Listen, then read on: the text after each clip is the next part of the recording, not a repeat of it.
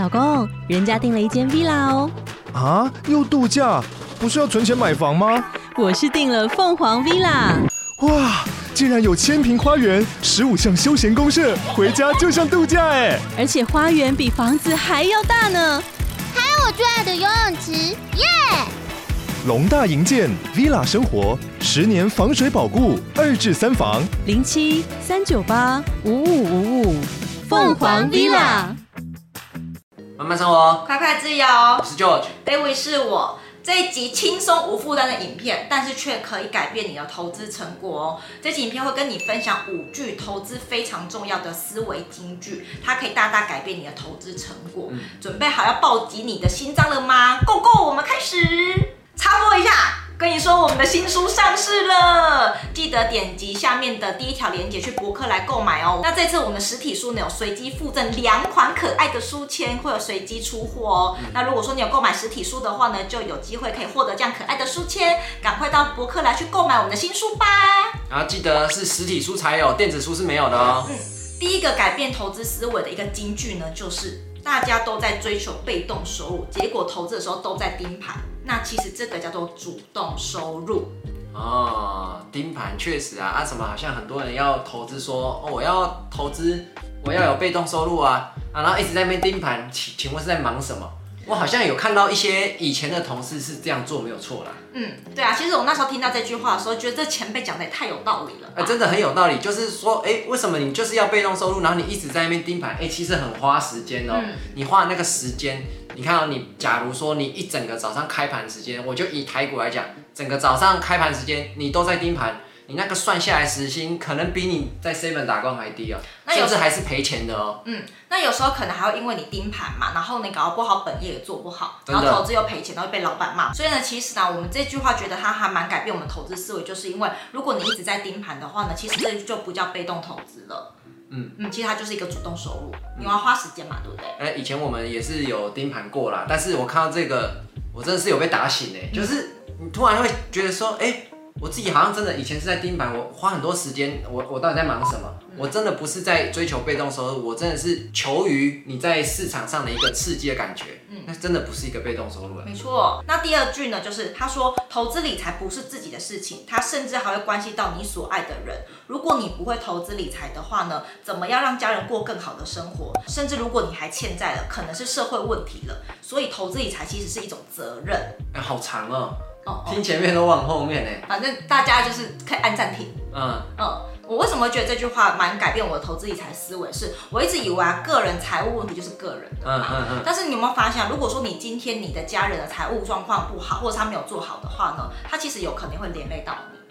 那如果是我们自己没有做好，我们也可能连累到其他家人啊。对，不管是连累到长辈，或者是以后的晚辈，其实都是有可能的。对所以千万不要觉得投资理财好像只是在赚钱这件事情而已，其实不是的。它还蛮重要的一个核心是管理好自己的财务，不会造成家人的负担。嗯。所以我觉得这句话我那时候听到，所以觉得嗯，蛮打醒我的。因为我一开始的投资理财的概念就只理解在投资可以赚钱这件事情，嗯、没有想到其实我的财务状况也是会影响到周遭的人。所以以前我们就是投资理财，就是好像只一刚开始比较 focus 在自己身上，但是后来确实听到这段话的时候，你会反思说，其实你的状态也会影响到整个家族的状态。嗯，就是有可能你的状态好，那家人也可能因为你的状态好，他也不会因为这样过度担心。嗯，对，那他也比较放心的让你就是做自己之类的。嗯，所以我觉得这句话也蛮改变我们的投资理财思维的。嗯。那第三句呢，就是当股票在跌的时候啊，就会一堆人在问说，为什么它会跌，想要帮他找理由嘛，对不对？那在涨的时候，为什么你不会同步问他说，他为什么会涨呢？嗯，哎、欸，这个我们一刚开始的时候好像也有犯过这种错误啦。对，好像以前股票在跌的时候，就会拼命在网络上面找新闻啊，或找财报啊。那时候好像还不会找财报，就是可能只是找新闻说，哎、欸，为什么会跌啊？为什么会跌？然后涨的时候很奇怪，不会特别去看新闻，也不会去问其他人说为什么这会涨，然后都会有一个莫名的奇怪心态，我自己好像很会投资。对对对对对对，其实我觉得这样做其实是不好的。其实股票涨跌啊，跟新闻其实一点关系都没有。其实我们看到的新闻，告诉你会涨会跌，其实它都是为了写给你看。而出来的一个新闻，嗯，对，它跟本身的涨跌其实没有太大的关系，嗯，所以呢，如果你就只是一直在问为什么会跌，其实就想要帮你的股票下跌找一个理由。啊，对对，对，有可能想要说服自己，你现在挑选股票是没有问题的，嗯，是因为可能市场面啊，或者是遇到新闻去受到影响嘛，对不对？你可能会忽视掉，可能这家公司你在挑选的时候本来就不是体质很好的，所以想要帮他找借口。然后如果在涨的时候，你可能就像旧局讲的，就会觉得说，哎，我好像很厉害，很会投资，但事实上一定是这个样子吗？也不一定嘛，自以为股神来着，对，所以我觉得说，如果你真的是想要知道说为什么会下跌，为什么要上涨的话，你应该是不管是什么样情况之下都可以去思考，嗯、而不是只是专注在下跌的时候才去问说为什么会跌。那涨的时候你应该也问一下啊，不然不就双重标准了吗？对，而且、啊、如果你连涨的原因你可能都会去寻找的话，这时候你就会变得非常非常厉害，嗯、因为你会独立思考这些新闻。到底是讲真的还是讲假的？你这时候的心态就不是因为跌而去找一些原因，你是变成说不管涨还跌，你都会看这些新闻到底是写的正确率有多少，你就不会因为他写什么你就随便而相信他这样子。那第四句呢，是巴菲特曾经在股东信上面说过一句话，他说啊，我跟查理蒙格不是在挑选股票的人，我们是在挑选生意的人。这句话太深了哦，这个彻彻底底的打醒我们哈。嗯，对，因为以前呢，我们就是在挑股票的人，就是那边挑技术分析、挑 K 线的人。嗯，对，但其实。投资就是要挑生意，嗯，对，这个好像还蛮深的嘛，对不对？对，就是你要去挑选你理解的股票，它背后是在做什么生意的。对，其实他讲的这句话就是我们在投资股票是参与公司的一部分，嗯、哦，这个真的有点有点深啊，就是你可能会参与股权，你买卖的股票的股权不是只是一个数字上那边跳来跳去的一些数字而已哦，你是真的有在参与这个事业，所以你才叫股东嘛，不然怎么会有股东这个词呢？所以他才会说是挑生意嘛。就是你要懂得生意，你才敢去做啊！如果你今天是一个创业的人，或者是想要投资一家公司，这家公司的业务你完全不懂，不知道怎么去做的话，你怎么会勇敢的把你的钱投入在这家公司里面呢？嗯、所以其实我们在股票市场也是一样的，我们在买卖一档股票的时候，不是看它的股票是在做什么的，而是知道说这档股票它背后的公司的生意是不是你能够理解的。嗯，这个也是改变我们投资思维蛮多的地方。就随便举例一个简单的，像什么八方云集啊，或是藏寿司之类的。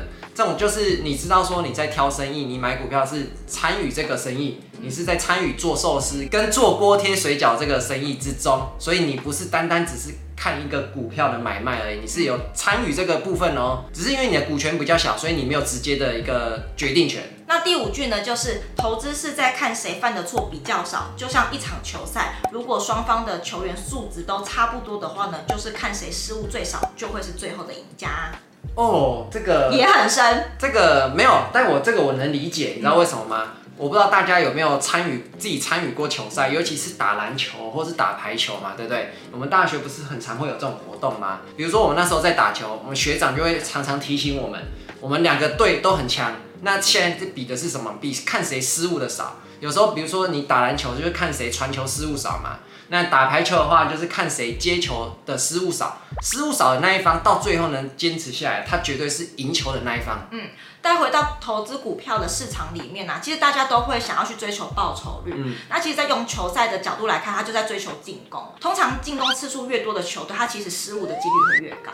对，是是没错。对，那你懂得防守的球队呢，反而还是那个赢家。那其实防守在投资里面就是控制风险的意思。所以，当你一直在主动积极的去追求报酬要多少多少的时候，你就是一直在进攻，你很容易会失误。对。那其实往另外一个方向想，如果你今天在意的是你的风险控管的话，就是防守防守，其实你会比较容易获得成功，嗯嗯，所以其实投资股票跟在打球是一样的道理。当你今天有办法把你的风险是控制在你的合理范围，就是你比较会防守的话，基本上你是不太会输钱的。嗯、但如果你一直满脑子想要去进攻、进攻、进攻的话，反而输球的会是你哦。嗯，所以这一点的话，其实我要谢谢这些学长们嘛，对不对？嗯、就是告诉我要注重这个防守的部分。那在投资上面，就是变成说要注重。风险的这个部分，嗯，那你就持续做的话，你其实长久下来你会非常的成功，嗯，在投资上都是。那以上这五句呢，是我们改变投资思维跟理财思维蛮多的金句，然后也是从我们的前辈啊或者一些投资大师所听来的。那其实呢，我们的新书的那两款书签上面也有两款不同的金句哦，等着你去收集。